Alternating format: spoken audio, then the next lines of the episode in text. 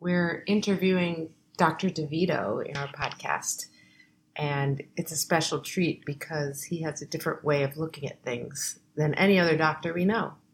Yeah, and we've known him for several years now. And one of the reasons we really like Dr. DeVito and his practice is because he doesn't just diagnose and throw meds and tell you what to do. He's really looks to uncover what's underneath the issues. Right. And just like us, we like to really probe and find out, you know, looking at habits and stories and lifestyle. And we're really aligned that way. Yeah, definitely. And he also understands that it, a huge part of our health has to be our mindset. And so this podcast is one of our longer interviews, and it's not just something you can kind of have on in the background. Yeah. So we're urging you to set aside time where you can actually sit and really listen to what he says. This can be your guided meditation, this podcast. Yeah. We're so happy today to be together with our doctor, Dr. Mark DeVito.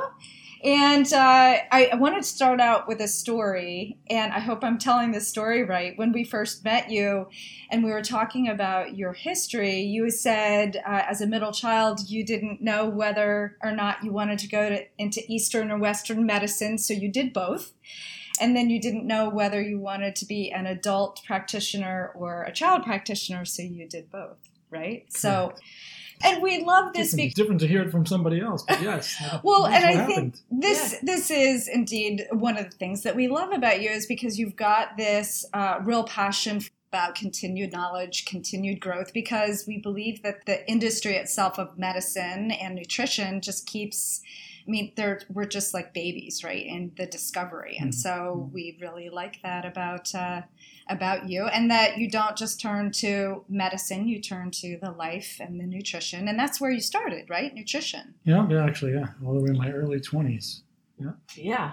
So tell us about tell us about Tell that us- journey. Yeah. Tell us about the, the evolution of Dr. Mark DeVito. Okay, the evolution. Huh? yeah. Um, it's it's well, I would say when I left for college, um, I had an interest in Eastern philosophy and Eastern medicine, and after college, I um, I was not able to get into medical school initially, and realized that you know what may separate me from others who are applying was to have some other background in another area of of healthcare or medicine. And I had the interest in in nutrition, and so that you know that opportunity came to be, and I learned about nutrition, which was really in its infancy, kind of uh, um, in terms of functional medicine, started in the '80s. So I was learning that somewhere in the in the '90s, Yeah. um, and I think that allowed me to then go to medical school in my mid 20s and when i came out i recognized that well okay i now learned the acute care uh, western version and i had been exposed to the eastern medicine and the nutritional approach which was not something that you learn a whole lot in medical school and and thought okay well you know rather than throw the baby out with the bathwater i will you know, take both and, and somehow find a way to manifest both within the practice. So and you got board certified in both internal medicine and pediatrics. Right. So so when I when I completed medical school, really by your third year, you've got to start applying for residency. Right. And at that point, most medical students know that the way to determine what you want to do is to eliminate the things you know you don't want to do. Uh, So I didn't want to do surgery, and I didn't want to do uh, obstetrics and gynecology, and I didn't want to do psychiatry, and so it kind of left internal medicine and pediatrics. And I was not even aware until my fourth year of medical school that I could do both. That there was Ah. actually a hundred different hospitals in the United States that allowed you to train in both. So I thought, okay, I was going to have to choose one or the other, and you know, serendipity uh, occurred, and I I trained in Maimonides Hospital in Brooklyn, and they all, they're one of the hospitals that used to offer med peds, Ah. which was training in internal medicine and pediatrics. And so I said, wow, this seems like a good way of not having to make a decision. so check that off. right. Right. So, so well, but I, I knew I liked both areas, um, and I had also understood that family practice, which gives you some training in medicine, internal medicine, and pediatrics, also subdivides it into additional other areas, Right. surgery and psychiatry and OBGYN. And I really didn't want to dilute the medicine and the pediatrics, knowing that I probably wouldn't be in an area to practice OBGYN if you're more rural and family practice, you know, you know, plays a little bit more of a role there. Right. I did the MedPeds residency, which was four years, um, and you basically um, it was perfect for the for the warped middle child. There was three months of internal medicine and then three minutes of three months of pediatrics, and back and forth for Ah, four years. So you hop back and forth, Right. and over time you start to see that you know it really meshes, obviously quite uh, quite nicely for the pediatric population when they're older Right. and quite nicely for the younger adult who really has some or carries some pediatric diagnoses into adulthood. Right. And so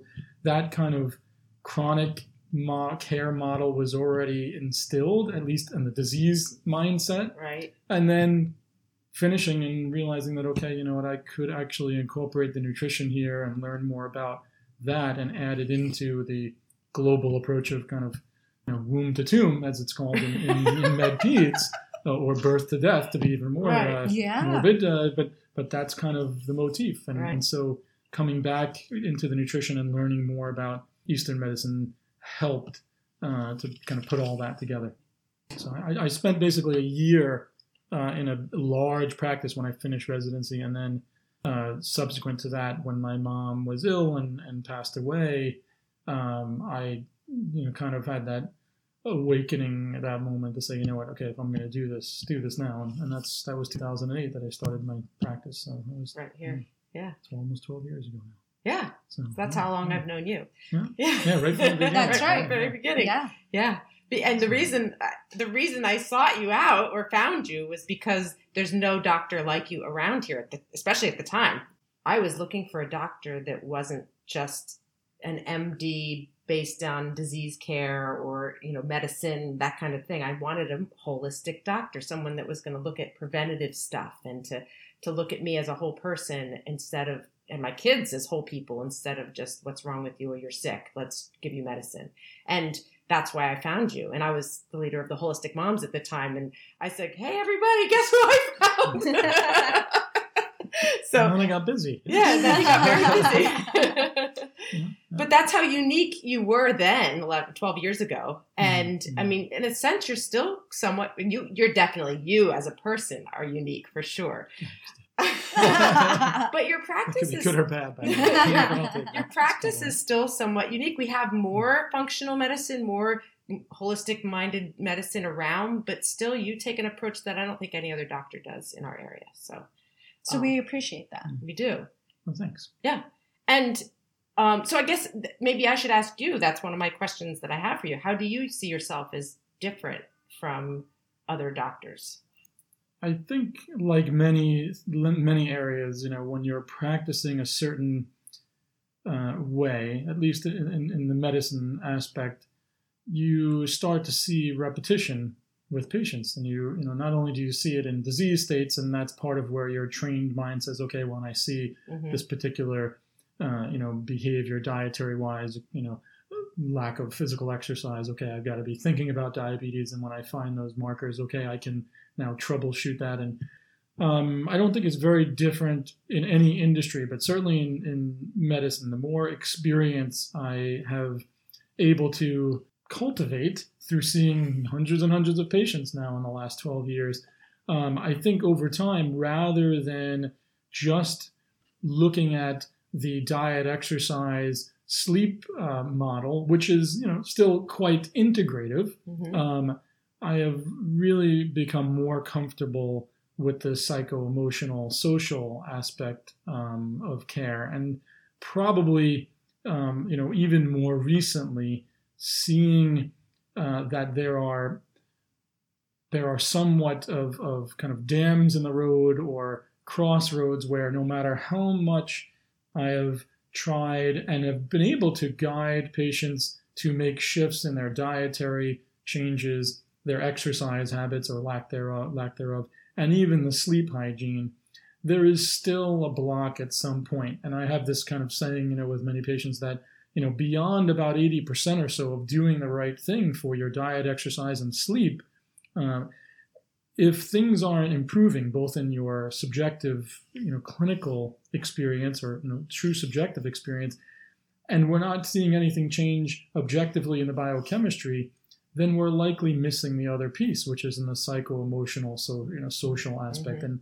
and that really has shifted the practice. I think I had been doing that a lot over the years, but I think that particular skill and that particular willingness, you know, to face that uh, in my own life and then be able to see that in others has really um, allowed me to uh, stay kind of at the cutting edge of where true holistic care, Mhm. you know, is right now. And I and I'd like to think that many other practitioners in the area are trying to do that. The challenge on the physician side is is the time constraint, Right. the insurance Absolutely. ramifications, and Yep. Yeah. and amongst the practitioners who are who have stepped outside of insurance, who are doing some level of uh, an integrative practice. I, I think it, everybody's going to hit that same point if they're not already doing so, and I just don't know, you know, many in the area. But Right. I, I do think that that's part of what uh, it will unfold for every practitioner, regardless of you know letters after their name. Right. Hmm. Yeah, for sure. You just named all of our five foundations, by the way, which is Yes, you did. I. Bravo. I know. Good I, homework. I, uh, well, it's funny. I, I did not read that aspect until earlier today. Um, to be honest, uh, that that those were the pillars, you know, that you guys have kind of Yeah. set your entire intention, you know, with with nourish. And so when I read through them all, I'm like, oh yeah, okay, there it is, mind, body, you know, sleep, yeah, and, and I put a big asterisk on the sleep myself, and I Yeah. think you guys do as well right. Yes. and then the psycho emotional social. Yeah. Uh, you guys called it connect connectedness, connectedness or Yeah. connect Right. Connection. So right? connection- And mindfulness. Yeah. Mhm. and mindfulness, which so Mindset, so yeah. that that psycho emotional Exactly. you know Absolutely. awareness and and I think uh, no matter how much and and I would say I'll go backwards a little bit is that the crossroads I had personally were that despite all of the changes I made in the practice to have more time to speak to see patients and to and to listen to the stories and to really quote unquote think outside the box for their care to make it integrative, I did not feel that I would use the word partly because of some of the the challenges in the in the meaning of it, but in using the word holistic practitioner right. until more recently, because until I looked more in the mirror at the psycho emotional aspect of my own health and my own life, it was not very easy to connect, you know, and guide patients uh, to hear or see their own, which which is right there in front of you. Yeah. You know, if you're not hearing your own, it's hard to hear another. So Sure. that that shifted a lot for me, and I think the visits have now been predicated on that because most of the patients that have been with me for a long time, you know, or know me for a long time, know that we are we have been so steadfast on the the, the physical, you know, on the dietary, on Right. the exercise, and on the sleep, and we we go into the psycho emotional. But for me, it's always been okay. Well, you know, do you have a psychologist? You know, okay, do you, or do you have a psychiatrist? Or you know, what are you doing? You know, okay, I'm doing some yoga, I'm doing some meditation. Okay, that's good. You know, and not really being able to truly embrace that and then address that if even that is being done and there still seems to be some um, some kind of stickiness or hold up in the improvement of their health Right.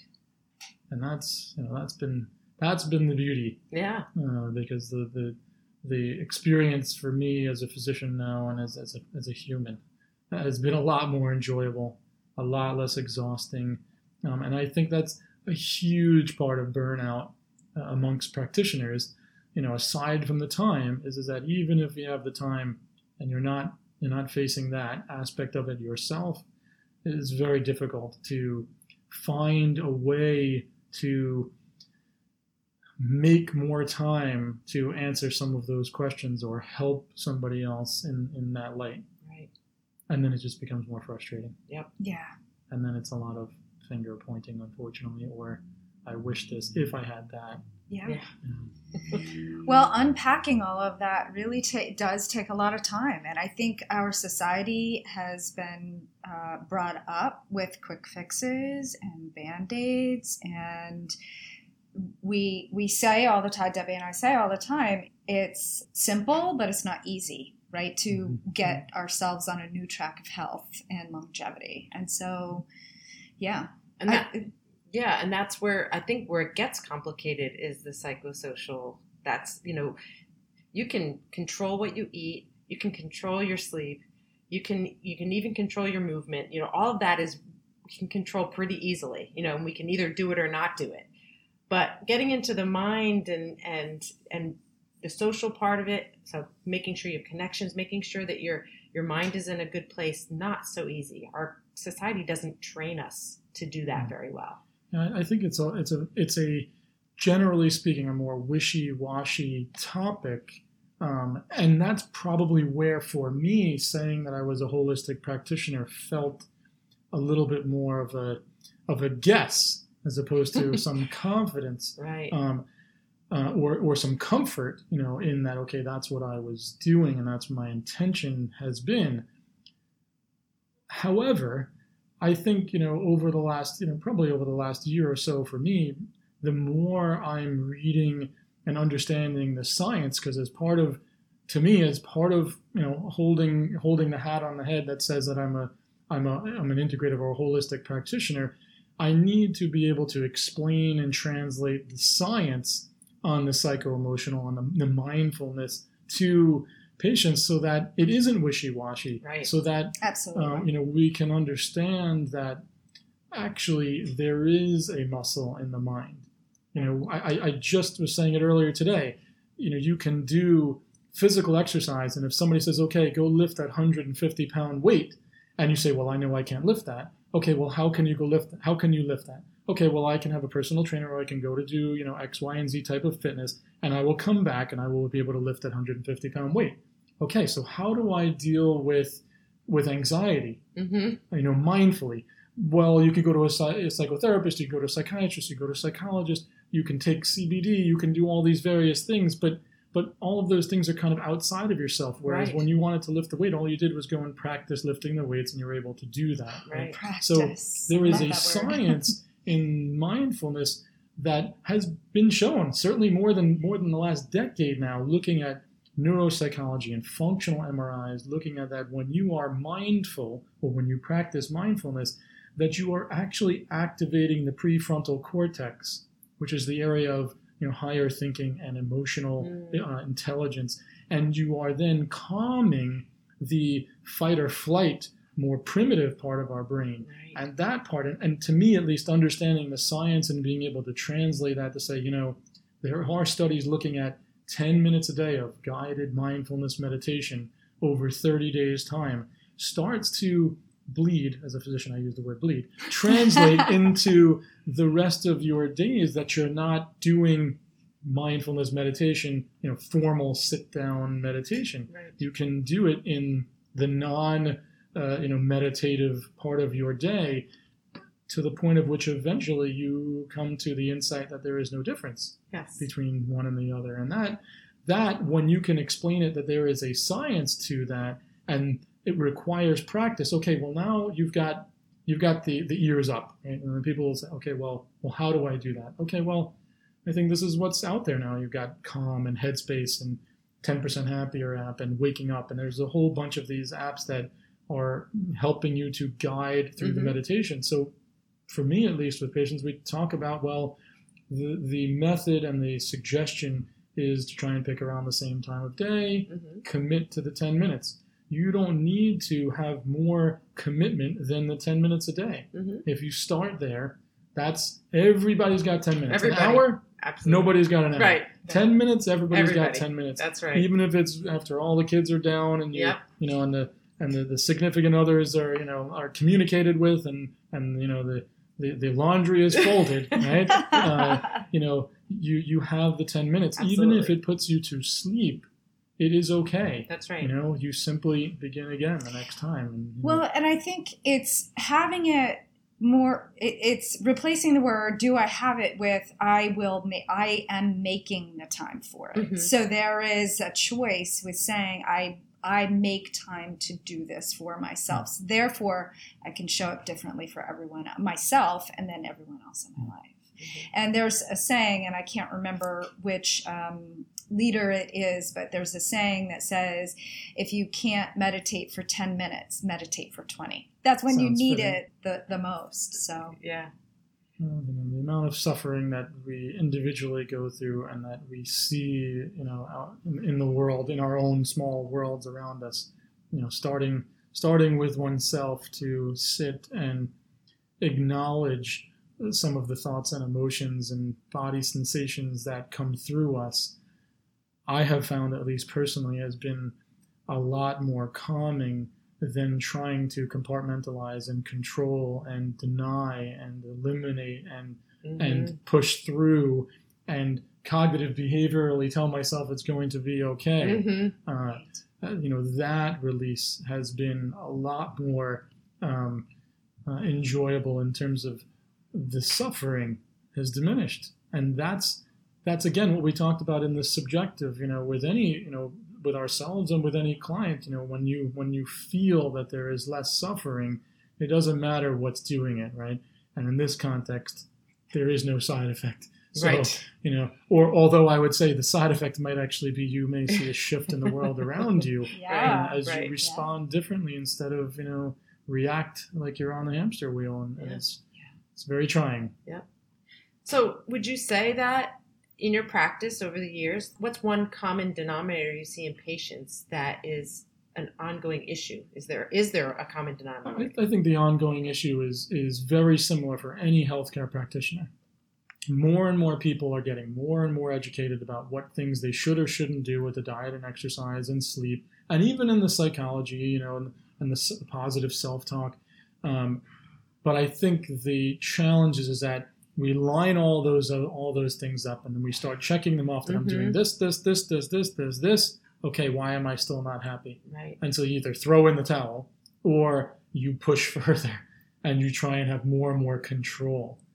And unfortunately, you know, attempting to have control that is not uh, not able to be controlled That's Yeah. is the is what is exhausting, you know, at times. And I think what ultimately slows up a lot of us and kind of go back to sleep, Yes. you know, and then we have some, uh, God forbid, some traumatic experience that wakes us up again, and then we're reactive, you know, and so we then try and line ourselves up with, okay, now I got to get back on the wagon, I got to call Deb and Wendy, I got to get back into my, you know, Right. into the doctor to do my biochemistry, and Right. and then I'm, you know, willpowering it away. But you know, unfortunately or fortunately, you know, willpower is a finite amount of energy, and you know, you can use willpower to develop momentum. And what I understand in the world of mindfulness is that, you know, willpower is required because, as you said, simple but not easy. The not easy part is having just enough willpower to practice. hmm But with practice is something that Joseph Goldstein, one of the Buddhist teachers that I listened to on, on a couple of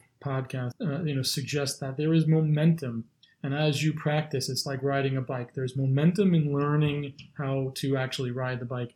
And eventually, there is some level of stability. hmm And even if you fall off the bike, so to speak, you can get back on a little bit easier. And so, um, as we said, you know, you just simply begin again, you know, when you've realized that you've Begin fallen again. off. And the self-critical add-ons start to diminish. And that's that's the insight, that's the beauty, that's the diminished suffering, right? Right. It isn't the stubbing of the toe. Stubbing of the toe, did we talk about this? It's the stubbing of the toe, right? You stub your toe, Right. and it hurts. And you grab your toe. And from a scientific perspective, when you grab your toe, because that's where the pain is, you're activating um, mechanoreceptors on top of nociceptors. So you're, you're activating pressure and the noci, which is the pain. So you dull the pain. That's that's all normal, right? That's a normal human response. The second stubbing of the toe is telling yourself I should have turned on the light. It's because of this. It's because of I was home from work late. It's because I didn't eat. It's because Right. of this, right? And we're perpetually living in that second stub toe, which is still manifesting in our bodies and our minds, and we are lost in that, and we are eventually going to become diseased. Yes. So the treatment isn't so much as much as as acute care mainstream medicine is amazing, if you stub your toe bad enough, Yeah. you don't want somebody to tell you to go and meditate. That's You- right. You need treatment, You right? You may need that now That's right. removed, right? You may Right. need the antibiotic. You may need the topical. Uh, you know, warm, cool compress, ice, you know, etc. Yes. But ultimately, what do you do from there? right. You can't just tell yourself, "I'll always leave the light on," Right. or "I won't always, I won't, I won't kiss my kids, you know, in the dark, you know, at bedtime anymore." It, you know, something is going to hit yet again to remind you that you are asleep. Right.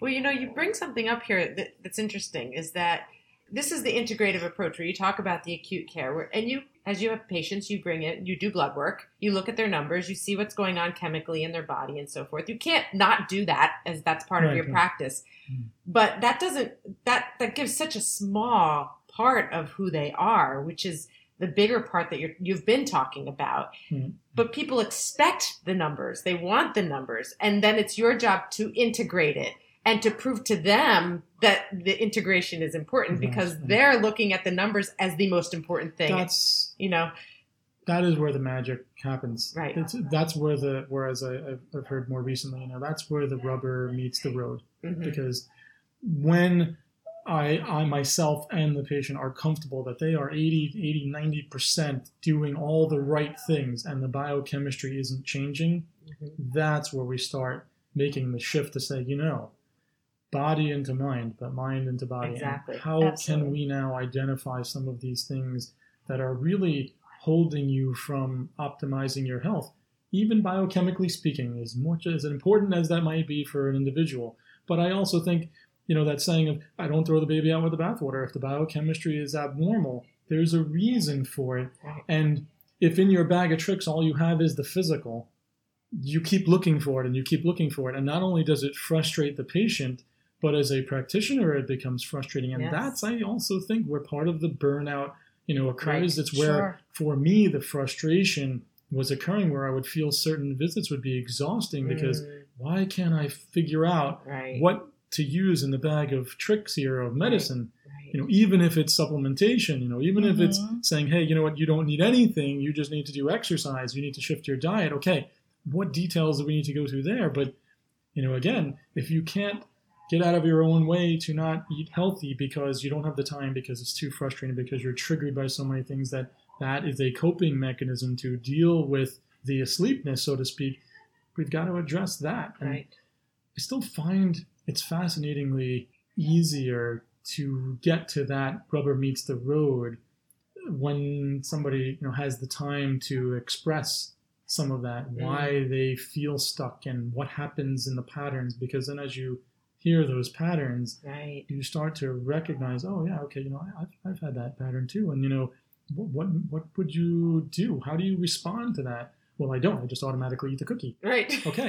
Okay, so- so it's some way to practice to be aware of when you're triggered to actually not be afraid or even if you are afraid to sit with that emotion and those Mm. thoughts and let them come through you so that you don't have to then let them go but that you can let them be Yeah. and there's a subtle difference even Yeah. in kind of insight there you know where you even letting them go is a is a personal controlled decision right i can let this go now right yes and a lot of people say that to me, and it's like, "Well, I've already let all that go." you don't have the option to let something go. You could let it be. That's but to let it go, That's kind of assuming it may come back, right? And you've let it go now, or you've at least on the surface let it go. Yeah. You know, but uh, and, and I have found that with with people who tell me that they feel numb, right? I let it Mm. all go, but now I'm numb. Uh, Well, I don't know if you've let it go. Then you're just numb, yeah and Yeah. you know maybe it comes out as frustration Mm, and the frustration is really the heading of underneath this you know the the layers and layers that are underneath and you feel numb but the only other emotion that comes through you is frustration Mm. now if we can sit with the frustration you may find that underneath that might be sadness and Mhm, shame and mhm. guilt and anger and you know and that when you can start feeling that you feel alive again and then it allows you to be responsive and have more understanding of I have a choice. And so, you know what? I can exercise. Right. I just I was just so frustrated. I felt so numb. I didn't have the energy to do so. right Yeah. And it's amazing how it shifts so quickly. Yep. Can I, can I snap on? Yeah. So, That idea of choice is big in our practice. Yeah. We, we talk with with clients all the time about how much choice people have that they don't think they have.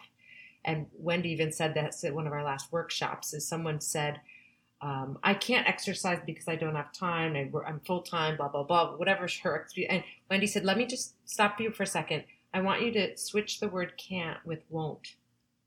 And she rephrased it and said, "You're right. I won't because that's the choice." And then when we own our choice, then we can shift it.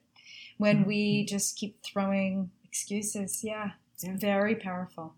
Yeah.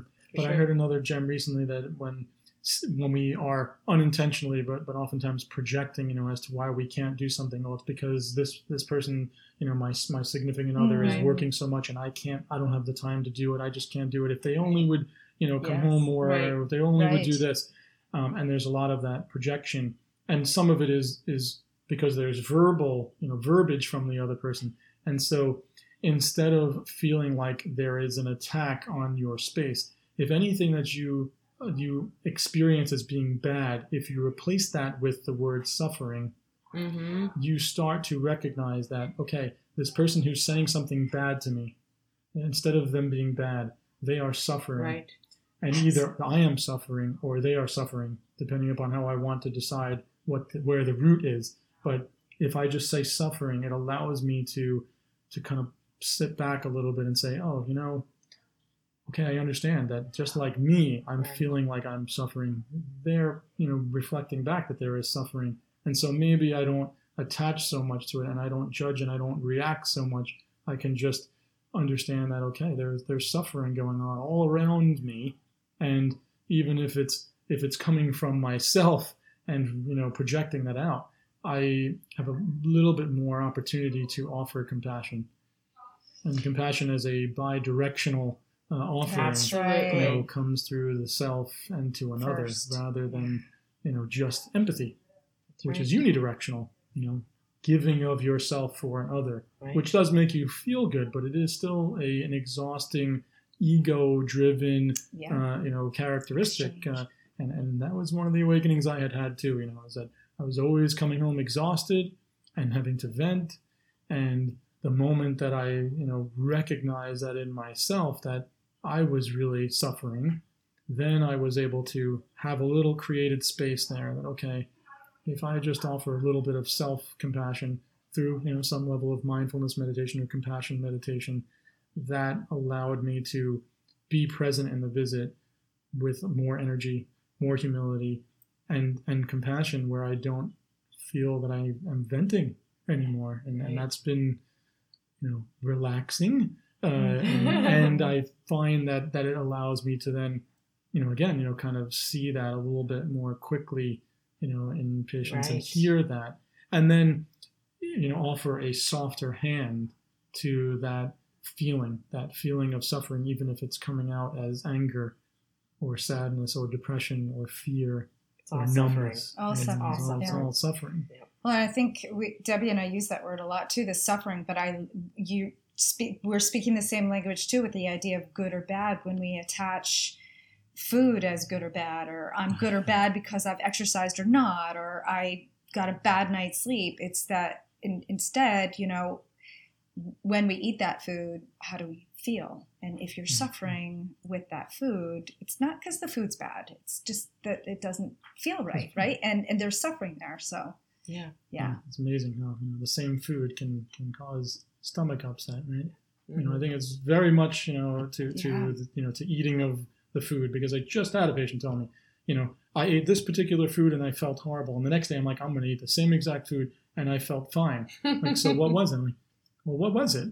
And and there was a stressful event that Yes. predated, you know, That's that right. meal. Of course. And so that meal got labeled as the unhealthy Right. meal. That's, That's right. right. You know, oh, you- we've got so and many then, and then you just spin yes. into the well, I can't eat this, and I can't eat this, and I can't eat this, Yeah. and I That's can't right. eat this. That's right. Gosh, we don't we don't have enough time to even go into all this. Yeah. Could All go. this, It's, I I know know. I could go on and on and on. Yeah, But but speaking of food, let me let me lighten this up a little bit. Mhm. What i- what is your favorite indulgence?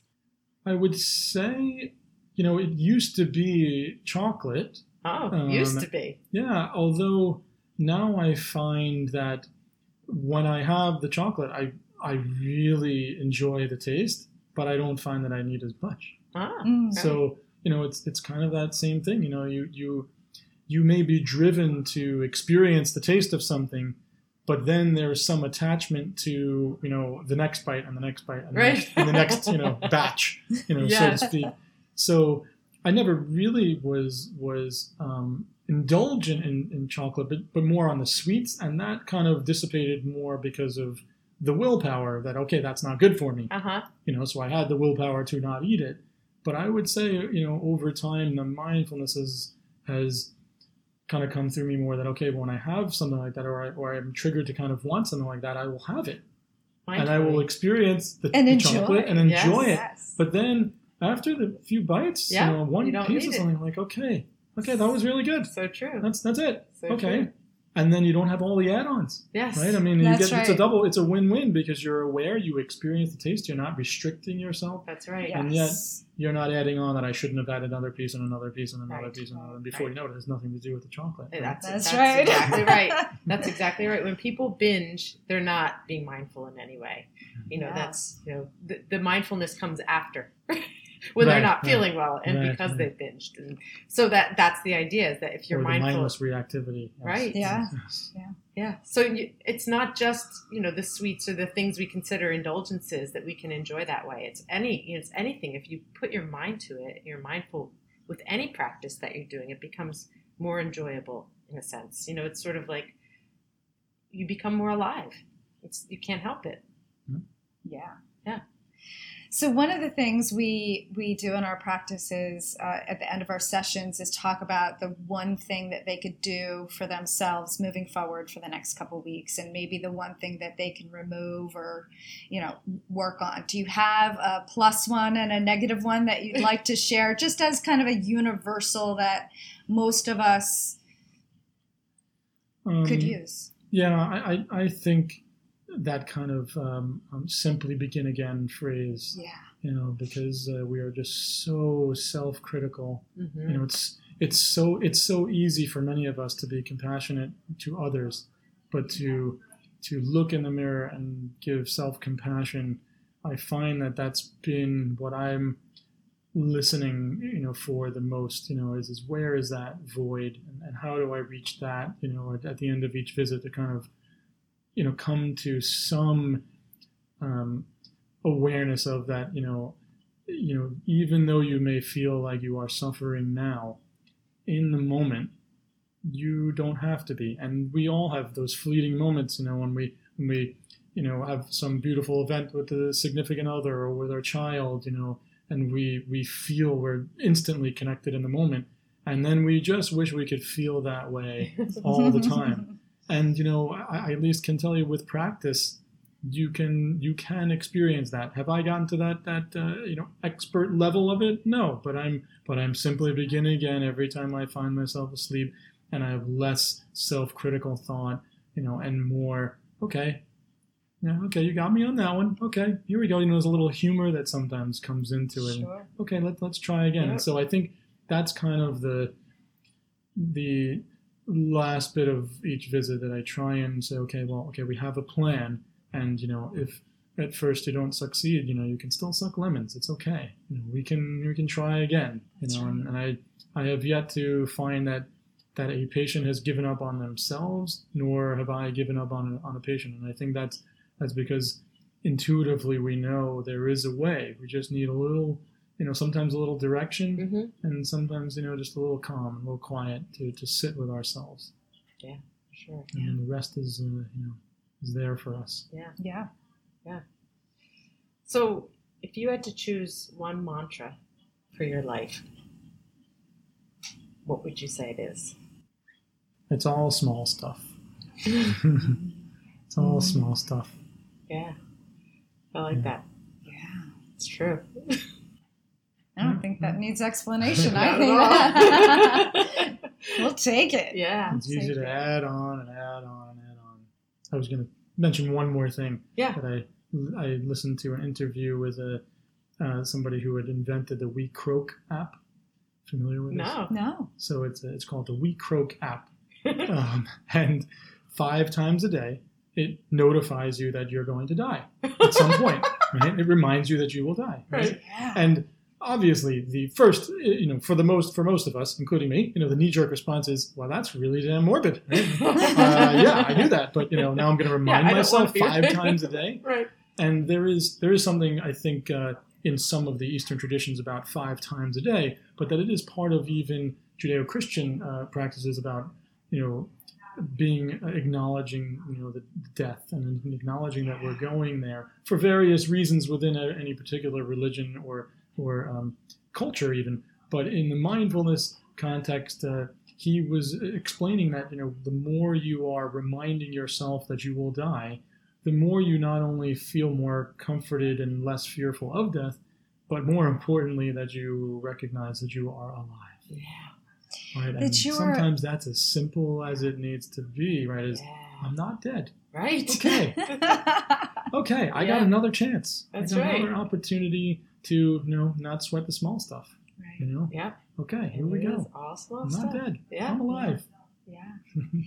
and in that light, then you can have a choice to how, how you want to show up in the life. Right. Yeah. Yeah, because I think we forget about it and get a little frivolous. You're reminding me of that picture I saw in a National Geographic of the Voyager uh, satellite that went out, and it took a picture after it left our galaxy, or whatever. It took a picture of the Earth, and it was just this teeny tiny dot, like you could barely even see it. We're so insignificant. Yeah. We're so insignificant. Yeah. And yet things can be significant. Yeah. But that's the awareness that, okay, in that moment, Right. it's significant Right. or not significant. It's zooming But in is and not zooming us. out. Right. Right. And that's that's the awareness of awareness, Right. mindfulness. you know. So where can people find you? Um, we are right down down to the next town below you guys in Little Silver uh, at 180 White Road, and um, you can find us on on our website at devitomedpeds.com. And uh, we are taking new patients. They just have to call and ask to to register. So I'm so glad you agreed to come and talk to us. Yeah. Well, this has been a pleasure Yeah. and uh, and and humbling too. So thank you very much for having me. Thank You're you. welcome. So we just finished this podcast with Dr. DeVito, and we feel uh, very introspective. You know, it's it was Good an word. introspective podcast, and there's so much food for thought in this podcast. And we encourage you to take a pen and paper out and maybe journal some ideas. Maybe this is your direct opportunity to reach out to us and talk to us a little bit more about what came up for you. Did something bubble up? Did you have questions? Did you have ideas you wanted to share? I think having listened to this podcast, you can't help but think a little bit differently about your health. So it, this is an opportunity to maybe make a shift. Happy 2020. Happy 2020. Thanks for listening. Keep the conversation going at nourishcoaches.com. And stay tuned for more Nourish Noshes as we continue our quest to make the world a healthier place.